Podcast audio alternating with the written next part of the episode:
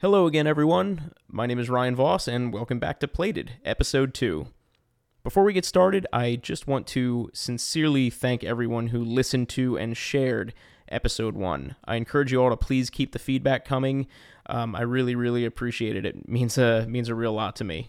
Also, in case you missed it, uh, the show is now available in iTunes, Apple Podcasts, Google Play, and all that. So if you haven't subscribed yet, please go right ahead and do so. So, a few months ago, I was in the market for a new cast iron skillet. So, cast iron skillets are an integral part of the kitchen thanks to their versatility, their durability, and their heat retention, and all that. Uh, now, the thing is, to me, a cast iron skillet is not something to be taken lightly, no pun intended, uh, since, after all, it's uh, it'll literally last you a lifetime and it's something if it's something that's uh, going to be around for a while you might want to make sure you really love it right? So after reading some reviews and getting out there and looking around and seeing what was available i decided i want to try and find something a little different than all of the mass market skillets out there. And so my search eventually landed me here. In this episode, uh, I sit and chat with Peter Huntley, who is the co founder and CEO of Stargazer Cast Iron, based out in Allentown, Pennsylvania. Uh, after looking at their products, I quickly knew that this was the one for me, and I placed my order right away. And I got to tell you, I absolutely love the thing. So after connecting with them and booking my interview, and uh, when I showed up, uh, Peter was actually kind enough to give me a tour of the shop, uh, and it was really neat to see all of the uh, you know the the process that each skillet goes through before being shipped out to their customers. Uh, we talked a little bit uh, about the steps that each skillet takes from forge to stovetop uh, and how the company was founded. Uh, the entrepreneurial spirit is definitely strong at Stargazer for sure. Um, but uh, don't just take my word for it. Let's hear what Pete had to say. Uh, following the interview, we'll go over a couple of cast iron use and care tips, and of course, I'll have a recipe for you. So let's get on with the interview. Mr. Pete Huntley. Yes. Uh, of Stargazer Cast Iron. you got it. I uh, really appreciate you taking the time uh, to to do this. Thank you so much. Um, Happy to do it. it's uh, it's it's really uh, really means a lot seeing um, you know because we uh, as as I got here, you know, you, you took me around the shop, uh, showed me around a little bit. Um, thank you because I had no idea what went into the thing that Yeah, you're welcome. uh, I just got in the mail a couple weeks ago. And uh, uh, full disclosure, uh, I did pay for it. You know, this is not a paid endorsement or anything.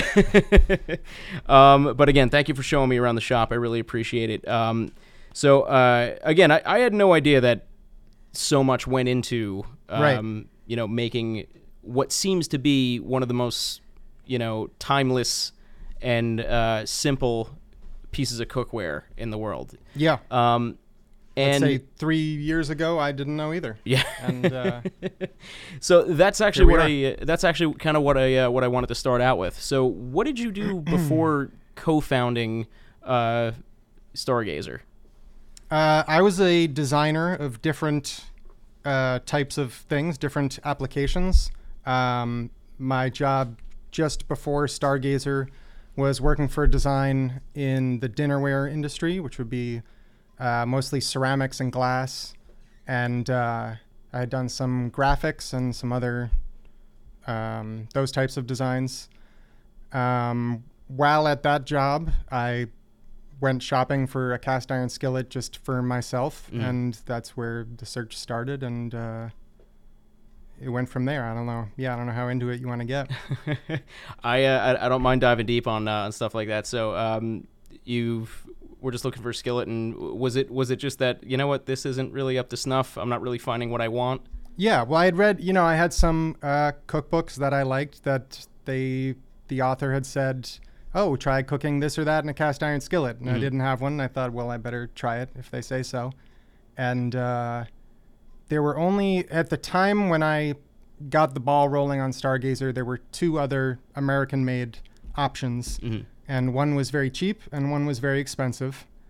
Um, and I couldn't understand the price difference. And I also didn't like the design of either. hmm I thought one was um, had a just awkward design, and the other was sort of poor quality. And I thought uh, I thought I could do something better. And um, I thought there would be a place for something that wasn't one of those two options. I thought other people would be looking for something like that too. hmm So I designed a skillet and I started talking to foundries and uh, and that's where it started. Wow, it's uh, it's been a theme. I know this is like I mentioned to you earlier. This has only been really episode two that I'm doing so Mm-hmm. Sure. far, right?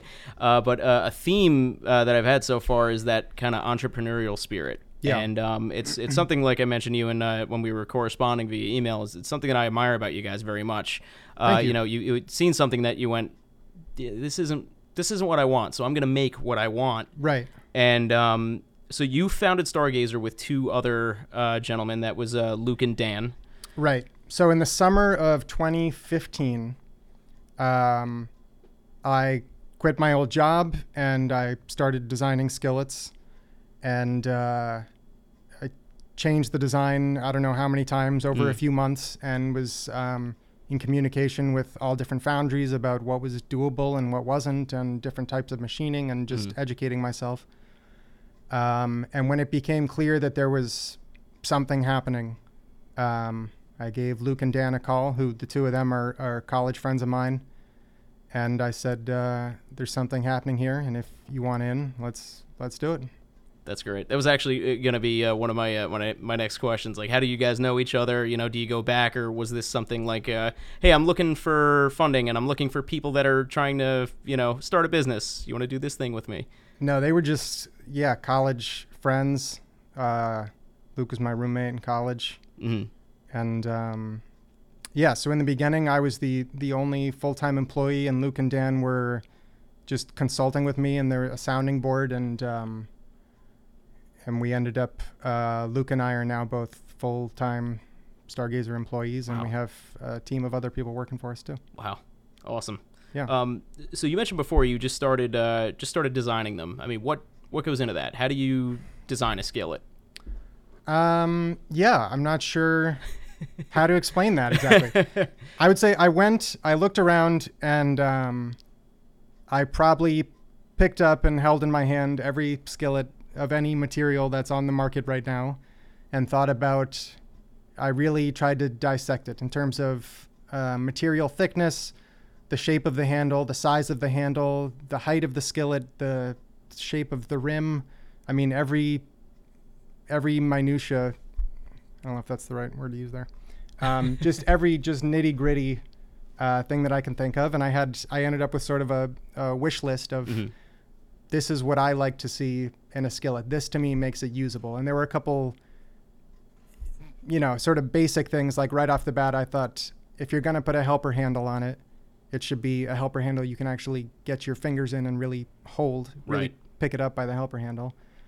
Um, and then some things like um, the curve of the handle that I just thought, you know, certain cookware that I had picked up felt more natural in the hand than others, and I tried to get one that was usable and felt comfortable in the hand. Um, so I was using CAD design There you go. software, Okay. so 3D uh, design where you're, and in the beginning, um, actually I should say before that, it's on paper. So the first the first step to anything hmm for me anyway is just a pencil and graph paper and i'm just sort of sketching on it and then when i get something that's starting to look right i can see oh the scale of it and it should be about this high versus this long. Hmm and once i have those general dimensions then it goes into the computer. And then once you get it in three dimensions it starts to raise all new questions of oh wait a second when these two points meet it doesn't really make sense. Hmm and uh, after we've done the computer problem solving, we go into 3D printing. Right, and uh, you, you did show me the samples that you had earlier. Uh, Right. that was pretty awesome. And again, it, it, that's just an application of that that I would never think to like. Oh well, yeah, this makes perfect sense to to do this first, right? Right, sure.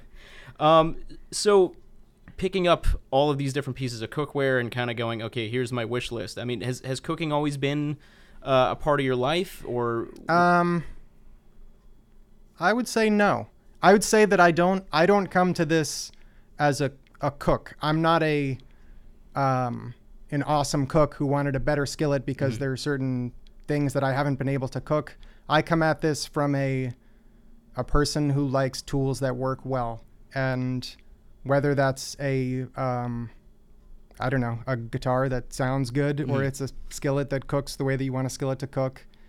I'm thinking of this as a designer of products and a developer of products, and I want the skillet, you know, for the people that really do know what they're doing in the kitchen. Right. I would like the skillet to perform the way they want it to perform. Um, and that's how I'm thinking about it. And just from a general fascination with manufacturing and Mhm. just the um, all the moving parts of this step and this followed by this step and Right. Which is which is kind of interesting to me because uh, you know coming at it from that perspective because you you know you would think okay well the, you know the guy started a company to make cookware so Sure. clearly you know he's got to be all about this and here's what I want because of this and that and yet you still have that wish list that makes your product really really remarkable Sure. without having that sort of background. I don't know. Just to me, Yeah, that, that's thanks. that's that's a very interesting uh, interesting take on it. Um, you know, it's it's a bit more utilitarian. Uh, you know, from a like you said, a, a tools perspective, or or uh, you know, just I want to make stuff uh, perspective. And obviously, as a business owner too, um, you know, I want to make sure I have the best product out there.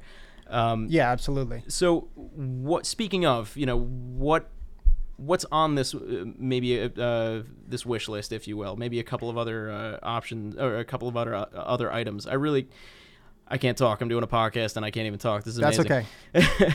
um, what are some of the things that? So we have the sample on the table here. What are some of the things that you know you feel really set the Stargazer uh, skillets apart from a lot of the competition out there? Right. Yeah. Well, the first thing, the first I'd say wish list item was the machine cooking surface, Mm-hmm. and that was the like my that was the the gateway into the all these other things Right. that we ended up doing. Which actually, on a side note, not to derail, um, you know, but that was was one of the things that actually really attracted me to th- your skillet. Right. Uh, was because again, I, I was in the market a couple of weeks ago for you know a new one, and Mm-hmm. you know I happened to come across you guys and went, wow, okay, that's that's actually pretty awesome. But Yeah, anyway, I'm sorry, you. continue. no, that's all right. Um, so the the cooking surface. Uh, so I said there were two options on the market before Stargazer, uh, before I started the development on this, and one had a machined surface and the other did not, and um, one was very cheap and one was extremely expensive. And I thought, there's no way the machining accounts for that entire price difference right. just from a knowledge of manufacturing sort of standpoint. So I thought, I bet I could make a machined skillet, and I bet I could make it cheaper. hmm And that was probably where the the thinking started. Um, after that, like I said, the helper handle um, weight is a big one, Oh yeah. um, which a lot of modern skillets are a lot heavier than most vintage skillets hmm and uh, that didn't make sense to me either because I thought if everyone's so excited about the light ones, there isn't, there wasn't something that we knew how to do in the 1930s that we no longer know how to do. hmm So, you know, I just needed to do the research and figure out how it was done then and see if that still made sense to do it that way. hmm But anyway, I knew that the weight could be brought down and um, also more tightly controlled uh, with CNC machining, which is computer numerically controlled, is what CNC stands for. Wow. Um, so there were those two things. I'd say those are some main ones, and then there were the details that came later, like the flared rim, Mm. um, which I couldn't. The original version of our design had pour spouts, and after fiddling with it for a while, I, they just felt. Um, it felt like the only reason to have pour spouts was the fact that cast iron skillets always have pour spouts, and it didn't functionally make sense to me anymore. hmm So we got rid of those and put in the flared rim, and then the uh, the forked handle was the probably the last thing, um, which we you know I tried some different versions of it, and it does keep it cooler longer. So Sure does. the forked handle was included. That's awesome. Uh, yeah, I'd say that's the main list there. Yeah, yeah, and uh, it, it it really, you know, again, I, I it, it sounds like I'm getting paid to say this, but I'm really not. It's a fantastic piece of cookware. Thank you. Um, I mean, being that you're in this business now, do you like do you find yourself in the kitchen a little bit more, you know, using your own products and going, eh, you know, I could I could get used to this. I find myself here more making skillets through dinner and not having as much time to cook is what I find. Um, but yeah, I definitely uh, enjoy cooking with our skillet when I find the time to do it. nice. And um, I'm really, I'm incredibly proud of what we've accomplished. Um, but no, I wouldn't say that I'm necessarily cooking more. I should be. I have people tell me all the time, "Oh, I have your skillet and I cook with it every day," and I'm like, "Oh, that's that's great for you. I'm I'm busy making it." Which is great because then more people can experience. There you it. go. know, it's it's beautiful. So uh, getting back to um, you know starting things up. So uh, you guys have been officially a company for uh, it was roughly three years. You said correct? Um, yeah, I started the development process about three years ago. Okay. Um, and we officially uh, filed our paperwork and opened for business in November of 2015. Wow. Our Kickstarter campaign, which was our wider sort of launch that Right. a lot of people first uh, were aware of us, was February of 2016. It was Mhm. a couple months after that. And if, if I recall right, uh, I think I, I took a look at some of the numbers uh, as I was doing a little bit of research for Mhm. this, um, and I, I think your Kickstarter was pretty far exceeded uh, what the goal was. Is, it, is that yeah, correct? I wish I knew the numbers off the top of my head. I want to say we I- had a ten thousand dollar goal and we made like fifty something thousand. Wow. Wow. So yeah, we did we did well, and it was the kind of thing that going into it, you know, I sat down with Luke and Dan and I thought, Mhm. what should the goal be? How interested are people really going to be? And um, yeah, it turns out ten thousand ended up being a fairly conservative estimate of how interested people would be in this. yeah, I'd say so. Yeah. Yeah. Um, so, in in the beginnings of this, as you guys are researching foundries and and Yeah. uh, you know sourcing iron and, and all that, uh, Right. What is that process like early on in uh, in you know at, at the very beginnings of this company? Um, in the very beginning, I'd say it was just talking to as many people as would talk to me, Mhm. as um, emailing and calling any foundry that I could find in any list of American foundries. Um, it was really important to us from the beginning to make everything here, uh, Yeah. domestically in the United States. Yeah. Um, it so happens that most of the foundries that are um, big and doing well seem to be clustered in the Midwest, and Mhm. that's where that's where we ended up as well.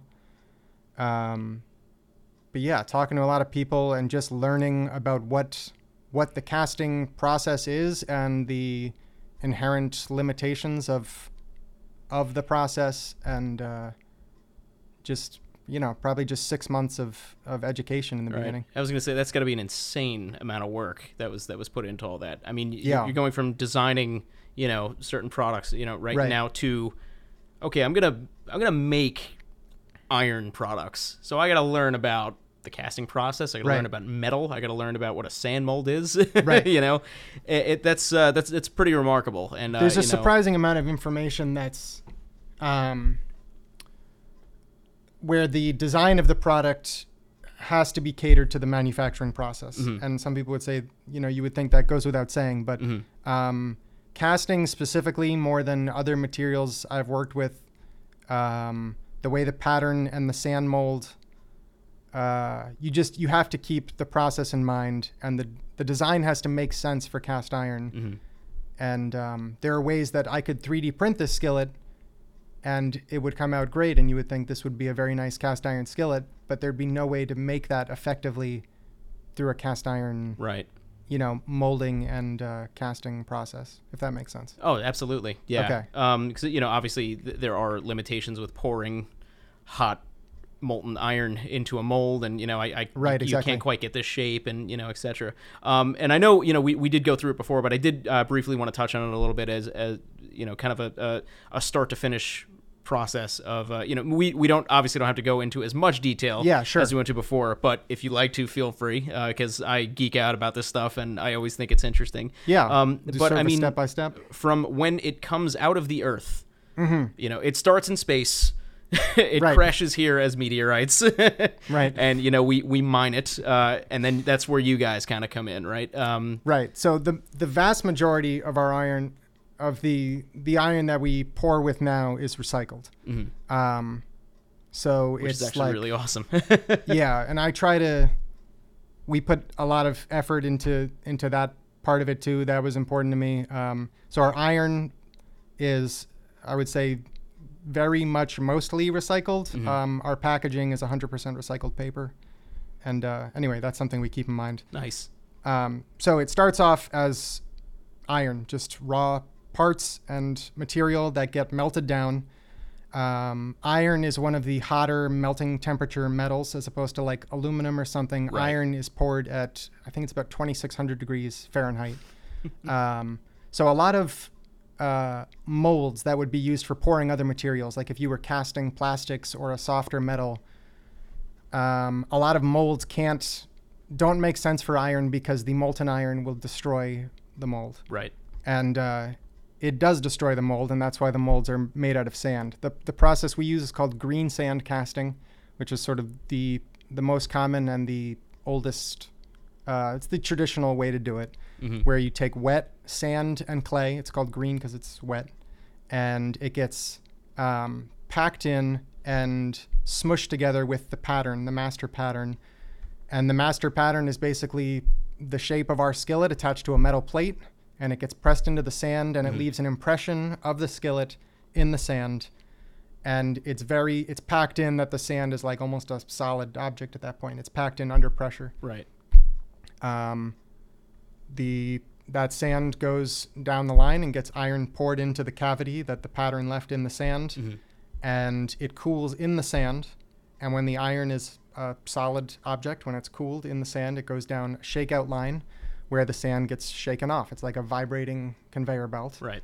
Um, and everything after that, that shape is is set. So after the iron is cooled, it's not. Uh, other metals are the term they use is workable, Mhm. which means they can be hammered into shape, or um, a lot of the time steel would be forged or something like that. That's Right. not cast iron. Mhm. Once that iron cools, your only option is to grind away material. You can grind it away with abrasives, but the shape is the shape. Right. Um, so it goes from from there to machining, uh, and at machining it goes through a uh, a CNC lathe. It gets turned on a CNC lathe, where a, a cutting bit cuts away the all the excess material in the cooking surface. And uh, if you picture like a record spinning on a record player, that's more or less what this process looks like. And um, from there, it comes here to Stargazer headquarters, where we do all of everything after that, which is, uh, I don't know, it's like eight or 10 different steps of Right. cleanup and surface finish treatment to get it exactly the surface finish we want in the cooking surface and to smooth out the outside and round, make sure it's comfortable in your hand, round over any sharp edges and this Mhm. type of thing. Mhm. Um, and then it gets washed and either gets seasoned or not seasoned. Um, one of the things that we do that I don't think any of our competitors do um, is we sell them seasoned or bare, and about a quarter of our customers buy them bare Mm. because they want to season it themselves. And if that's the case, it gets coated in mineral oil just to protect it Mhm. until they season it themselves. Or we season it here with two coats of our vegetable oil blend, and it gets boxed up and it ships to the customer right from here. Nice, nice. Um, so you guys use a uh, it's it's uh, if I recall right, it's it's a like a specific blend that you guys kind of designed yourself uh, for seasoning. Yeah, it's a blend of three different um, high smoke point oils. We use canola and grapeseed and sunflower oil. Mm. It's a blend of those three. Uh, we tried different oils early on. Um, really, any high smoke point oil is a pretty safe bet for a seasoning oil, hmm but that's the the cocktail that we settled on. Nice. Yeah. Good term, by the way. Thank you. Uh, um, so, and and again, uh, you know, as, as we went through the uh, the the warehouse and you kind of showed me around a little bit the actual process. I mean, it, it is there's there's a lot that goes into it. This is all done by hand. It's once- very once labor arrive- intensive. Yeah, Yeah. So once everything arrives here, it is taken station to station by hand, and somebody performs each of those tasks. Uh, yeah, there's like uh, you know five or six different grinding steps um, on various surfaces of the skillet, and then the surface finish treatment, and then it's seasoned by hand. Right. Um, and that's that's the best way we've found to do it. Right. Um, but yes, very very labor intensive. Yeah. Um, and seeing like some of the uh, the the bare skillets in there too. You know, they're you think cast iron, you think you know this hard black Yeah, exactly. you know thing that's hanging up at you know in, your, in your grandmother's kitchen, and you know it weighs a thousand pounds. Right. Yours does not. Uh, yours is, I think it was on average, if I recall correctly, it was about a pound lighter than most of the uh, comparable sizes out there. Yeah, Um, ours is just over five pounds, Mhm. um, and we have a couple competitors that are the in the just over six pounds mark. Right. I won't name names. Right. They're out there. oh, they're they're they certainly are. Um, so and I of course uh, I of course forgot to ask this before, but um, the uh, the smooth co- cooking surface on the inside was Mm-hmm. there a particular reason for that other than aesthetics or Yeah, it's uh, it performs better is the short answer. Um, so the the sort of uh, cast iron, um, the accepted wisdom about cast iron is that it doesn't matter that it's rough because over time it fills in and Right. it'll work itself out. Um, and I that's uh, doesn't sit well with me. I Right. think you shouldn't have to work a couple years to get your skillet working the way you want it. Mhm. So the smoother finish will perform better in a shorter period of time. Mhm. Um, I'd say any cast iron has sort of a, a break-in period yes where you're, uh, yeah, it's um, I don't know how to explain it other than that. You're you're cooking on it in the beginning, and after those first few times cooking on it, it performs better and better and Right. releases the food easier. But in general, the smoother finish releases the food easier, and it's uh, easier to clean. hmm Excellent. Yeah, I, yeah. I made a mental note about that before, and uh, naturally forgot about it. So the other thing with the machining is weight control, Mhm. um, which the way that we have the weight dialed in, since casting is not a p- very precise process. Right. Like casting, the tolerances are like maybe 30 thousandths of an inch, maybe like a 30 second of an inch, which sounds like a small number. People would Mhm. say that's very precise. Mhm. But machining is incredibly precise. Right. Machining is like within five or 10 thousandths Mhm. um, which means that we can control the weight within like a couple percent right. Of of our target weight. Um, so the the original castings vary much more in weight than the final machined product do, Mhm. and it lets us dial in exactly the weight and exactly the thickness, the material thickness that we're looking for. Right. Um, and there's and that's sort of a compromise because a lot of people would think, oh, the lighter the cast iron is, the better, and uh, that's not that's not the case. It's just Mhm. not that simple. Mhm. Um, because with weight, the heat retention is the function of the weight, right? Mhm. So the thicker the material is, the heavier the skillet's going to be, and the more it's going to hold that heat, Right. which is what people like about cast iron. hmm But at the same time, if you have a 10 pound skillet, it's, you know, it doesn't matter how well it retains it. It's not really practical to use. hmm And the more it retains the heat, the, the give and take there is that it gives you less control over the temperature. Mhm. Because in the event that your food is burning, if you've got that stove Right. set too hot, Oh yeah. you can dial it back, but it's retaining that heat and you don't, Right. you can't change it on the fly like that. Right. So you want it to retain the heat, I would say, within reason hmm um, that you could dial back the heat and have your skillet cool in a reasonable amount of time. Right. And so you're trying to find that balance of weight that it's manageable to handle versus heat retention versus temperature control. hmm And uh, we played with different thicknesses, and I took every skillet on the market and I cut it in half and saw how thick it was. And How do you cut a skillet in half? with a hacksaw, How long does it take? it took. This is like I I don't even know why I didn't you know buy power tools to do this, but this was very early oh, on. Oh, you did it by hand, like with I an bought a actual number. hacksaw. Yes, I Oh bought like a twenty dollar hacksaw out on my back porch, sawed a few skillets in half. The neighbors must have loved that. Yeah, in the What early stages of, of development. Wow. Yeah, Jeez. I feel like that should be a competition somewhere. hacksawing through yeah, it. like yeah. first person to do it wins the. You know, there you go. I just gave you an idea. Right. if you can hack through this in less than 20 minutes, you get a free cast. Yeah. You know, um, that's uh, that's pretty remarkable. And again, coming from that utilitarian, uh, here's why I do it. right. You know, uh, that's uh, that's pretty interesting. Uh, because again, you know, the when a lot of people that I know at least shop for a cast iron, they want something. Yeah, I want something that weighs ten pounds and you know is going to tilt my stove when I when I put it on there because I want that Right. heat retention and I want to make sure that you know when I throw a ribeye down there that it gets blackened on the outside. Yep. And uh, on the flip side of that is, you know, obviously this is a food co- uh, podcast. I love to cook. You know, I like to be able to dial in the heat. Right. Uh, so I didn't know that that was a that was a thing. You know, that you could, Right. Um, you know. Di- dial in a, uh, a precise thickness that you wanted. I remember you showed me up uh, uh, before. You know that everything is done by weight, and uh, Yeah. it's within what, what was it? I think it was actually like three or four percent of the. Uh, Yeah, that's of- right. Yeah, Of the advertised weight. Um, and uh, yeah, if anything is off weight, we'll check the thickness at a few different points with a caliper, and we'll Mhm. see like where the weight variation's coming Wow. from.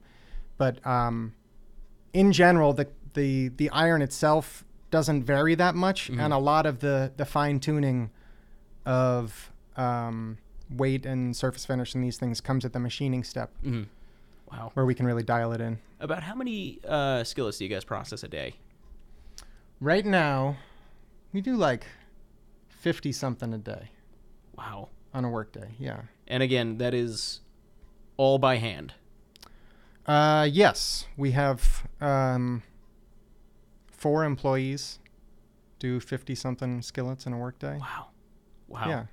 And uh, so it, it's it's good to see, you know, again, a, a, a new uh, a newer company, you know, expanding out, doing well. That's uh that's that's great to see and creating jobs. You know, you Yeah, guys you guys are thank just uh, firing on all cylinders here. That's that's beautiful. Um, so I did also want to uh, circle back a little bit more about you too. Mm-hmm. Um, so what excites you most about your job? Hmm. Um, I'd say the most exciting part is um, is the customer reaction to the product. Okay. um, everything we do is sort of hypothetical in turn like we can make a skillet that I think is great, but that's not that's not all that satisfying. Right. Like to put it out there and have and be validated by um, our customers and fans that say, you know, I cook with your skillet and this Mm. is the best skillet I've ever used or whatever whatever superlatives they want to give us um, that's exciting. And uh, we do have like this core following now. We have this group of like super fans where if I'm like checking in on Facebook or something, I'll see like the same faces popping up and, Nice. and raving about our product. That I love to see those people. So oh, that's great. I'd say that's the most exciting. part. Always good to have fans, right? Yeah. so uh, what's uh what's coming up for the future for you guys? Uh, a 12 inch skillet is the next thing um, that's in development now. So we get by far the most requests for that. Mm-hmm. Um, still, like, you know, probably every day we have requests for a bigger skillet. Mm-hmm. The 12 inch will be out later this year, sometime, it's hard to say. And uh, after that, it's really going to depend on what, what kind of feedback we get. I mean, I really. We had a poll for the next size skillet, I don't know, a little while back, and just uh, see what people want from us. Yeah. I mean, we'll end up making all kinds of things. We'll have the skillet in, I don't know, five or six sizes or something, and we'll Mhm. have Dutch ovens, and we'll have Oh man. whatever else you can Oh. dream up. It's just a question of what people want first. Yeah, yeah. That's excellent. Um so that was uh roughly later this year, you said, right? Yeah, we're still a few months out, um, but I would say later this year Mhm. is the best I can do at this point. Now, is there a difference in the design process? I mean, are you guys are I, I'd imagine you're probably using things that you guys learned with the 10 and a half inch on the, uh, the 12 inch. Uh, but is, I mean, is there anything specific about that that will make that uh, a very particular or very special item, or is it? Are you guys looking at it as more of a well? It's it's it has all the trademarks of, of a stargazer. It's just a little bit bigger. Um, I'd say it's mostly just a little bit bigger. I mean, there's a lot of details um, for me to address in terms of what the the rules of the design are. Mhm. So when I go to like change a, a finalized design, like we have the 10 and a half inch skillet, Mm-hmm. and that has a certain handle length and width and height, and um, the flared rim is a certain radius, and all these things. Um, I sort of go back to the drawing board and decide, well, if the diameter is bigger, how much does that increase the height, if at all? Mm-hmm. How much does that increase the size of the helper handle, and what makes sense and what doesn't? Um, so no, I'd say, you know, m- the average person looking at the two of them side by side would say that's just a bigger skillet. Mm-hmm. Um, but at that point, I've already answered, you know, 15 or 20 fundamental questions Right. about what what it means to have a bigger stargazer skillet. Mm-hmm. Um, so Yeah. Yeah. And, and again, you know, it, it's just interesting to think like, okay, well, just make it bigger, but not Yeah. really the case. As you saw, just just in your first product alone, um, there's a lot that goes into this. There's a lot of people involved, and there's a lot of uh, you Right. know, there's you have to scale your manufacturing process to be able to accommodate this.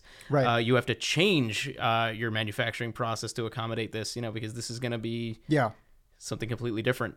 and there's with with every aspect of of what we do to the skillets, there are certain things that can be scaled and certain things that have to be just sort of reinvented. Hmm. Okay. and like um you know i'll try to think of an example um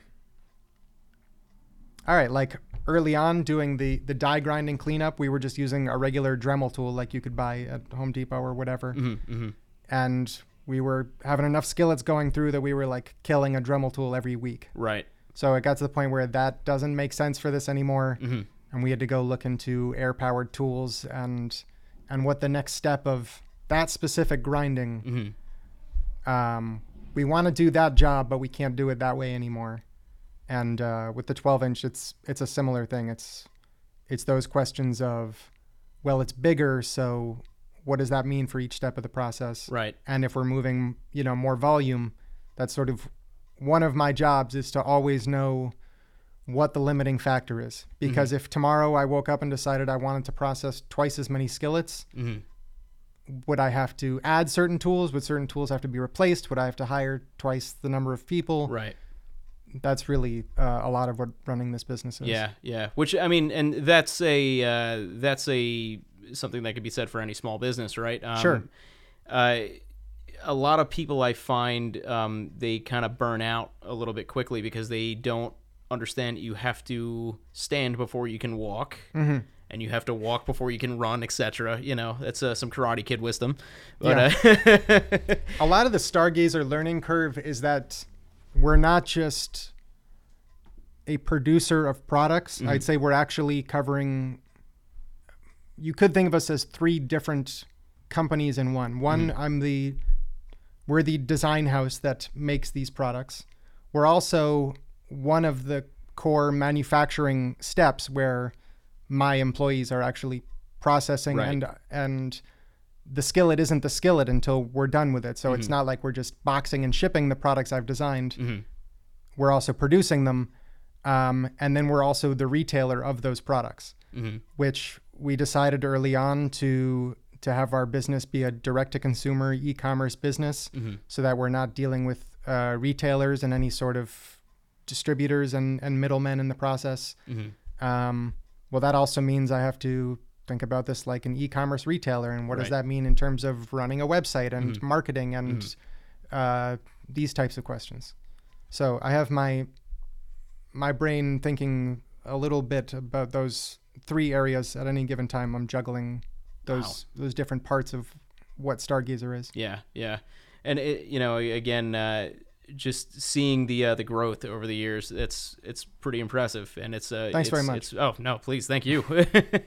um, now there were uh, there were a couple of other uh, quick questions I had. Uh, however, um, there's one that I made. It was another mental note, um, and just because you know I geek out about stuff like this, Mm-hmm. uh, the name Stargazer. Who came up with it? That was mine. Okay, nice. Yeah. so where Um, did uh, where did it come from? There's a lot of brainstorming with the different brand names in the beginning, Okay. and uh, I wanted something that was personal, and I wanted something that felt um, timeless, which sounds cheesy, but there there are certain words that give you. Um, particularly in this market, there are words that have sort of an old timey uh, indication because of the nostalgia with cast iron. Mhm. the obvious choices would be words that harken back to the good old days, There you go. and we didn't want that. We wanted something that was as much now as it was then, and so on. hmm Um, and I'm just an astronomy buff. All and, right, uh, all right. We're getting into some cool territory here. yeah, and I like space travel and these kinds of things. nice. So yeah, anyway, we had like a topic brainstorming of what are the things that are personal that would be nice to include those in the name. And I had a list of astronomy names, and uh, Stargazer won the yeah won the vote. Nice, nice. Were there any others that uh you were kind of like, ah, I wish it would have went that way? uh, no, we had names of like different like space travel stuff, like like the Falcon 9 skillet, the Falcon like Heavy Apollo, like the Apollo, there you go. program. um, yeah, I don't remember, but yeah, a lot of them were just like too too wordy. That was the other thing is it's Gotcha. like I wanted a one word thing, yes. and uh, and then there's the debate of well, what is Stargazer Ironworks, Stargazer Cookware, like what Mhm. is the Mm, and uh, Stargazer Cast Iron. nice. That's beautiful. Yeah, Uh, you know, again, I, I'm a I'm a bit of a astronomy nerd myself. You know, I, I Mhm. love I love stuff like that. I just found out Cosmos is coming back for a season two. So Oh yeah, I hadn't heard that. Yeah, That's yeah. great. So it was, uh, it's like, all right, cool. More people will see this. That's Yeah. that's what I like.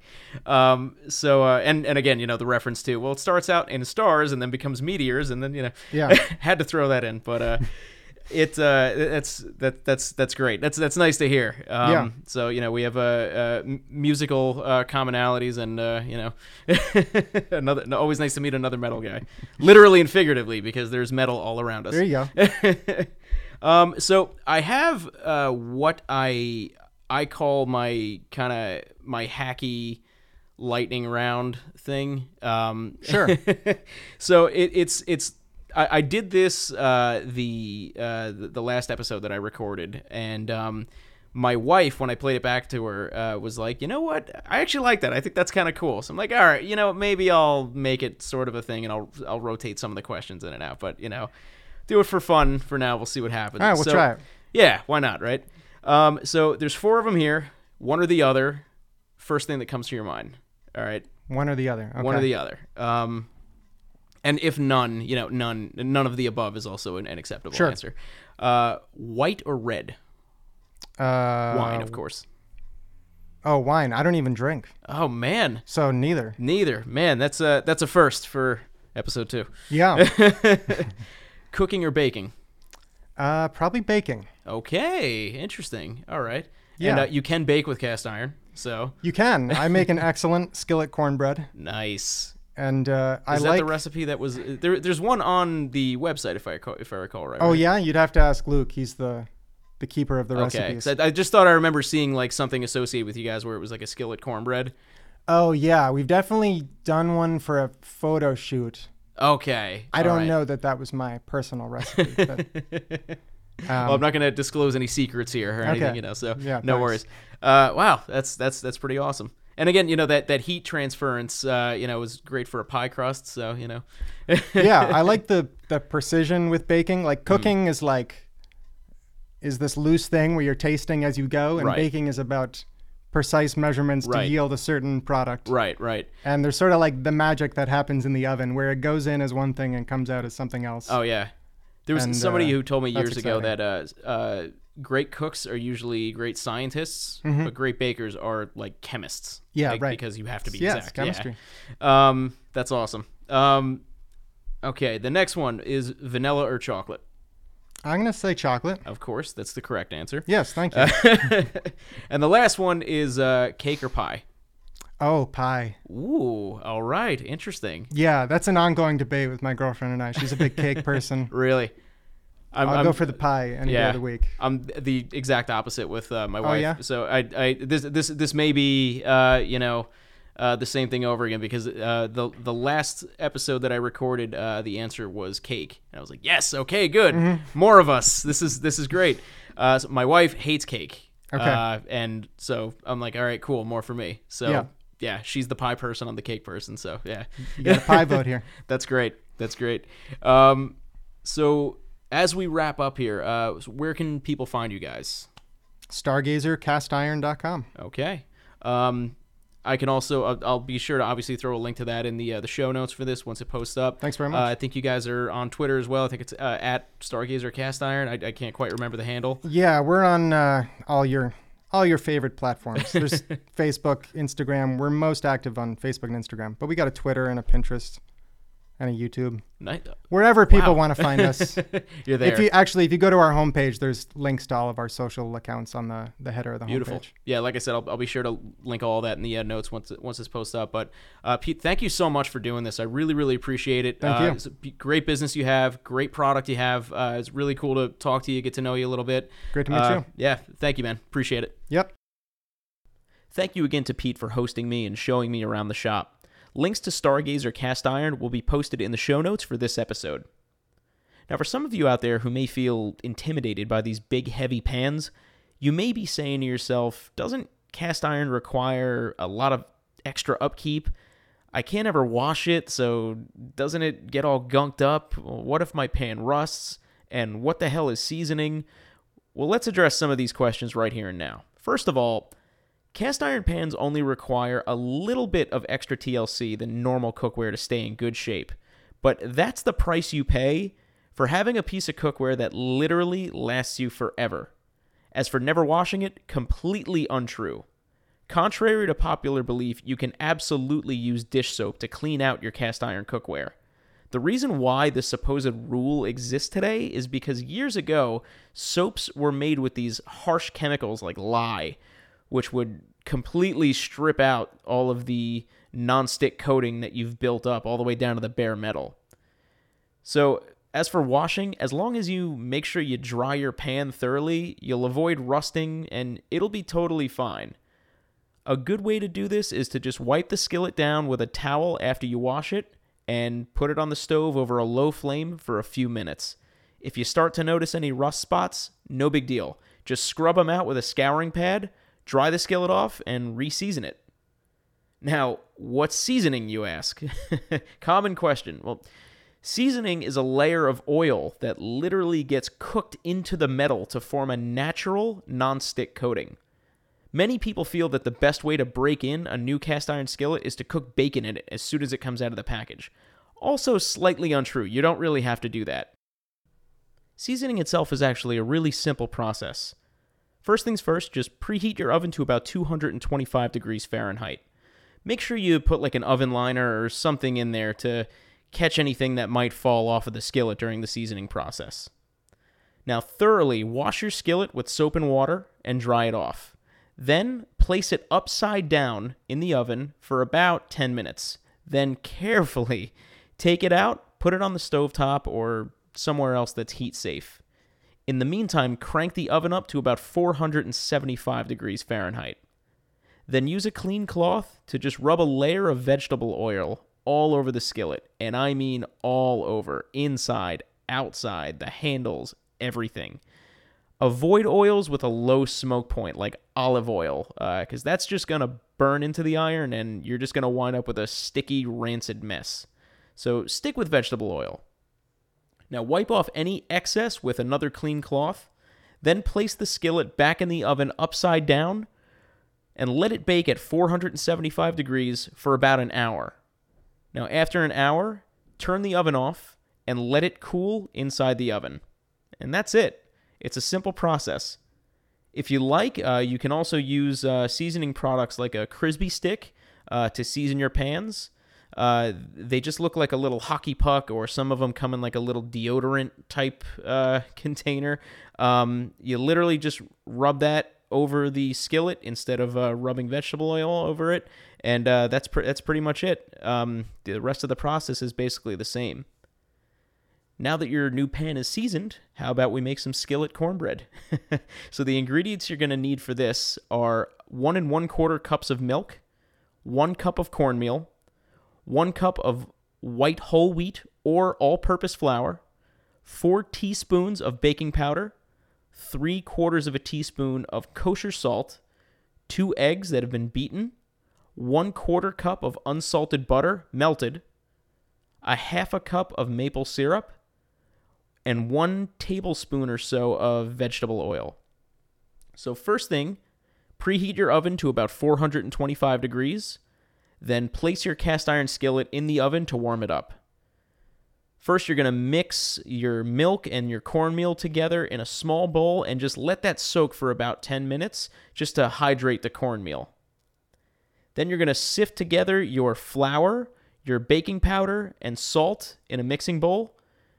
And then in another bowl, beat the cornmeal mixture, the eggs, the butter, and the maple syrup into the flour mixture until you have a smooth batter. Should take you about a minute or so.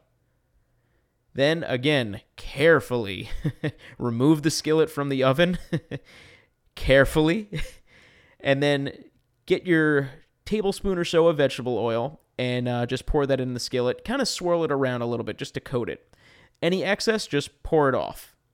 Then take your batter, pour that into the skillet, place it in the oven, uh, let it bake for about 18 to 23 minutes, is what the recipe calls for. But uh, I know a lot of you out there are all skilled bakers, and as you know, uh, all you need to do is just put a toothpick into the center, and if that comes out clean, you're done. so this recipe is actually from Stargazer's cast iron starter kit, which has a bunch of great cooking tips and recipes and all that great stuff. Uh, that's available at stargazercastiron.com slash starter dash kit. Now I'll put a link to that in the show description as well. Uh, it's a it's a great read. So I think that wraps it up for episode two. Thank you so much for listening. Remember, you can be a part of the show by sending in your questions, comments, recipes, or whatever to platedpodcast at gmail.com.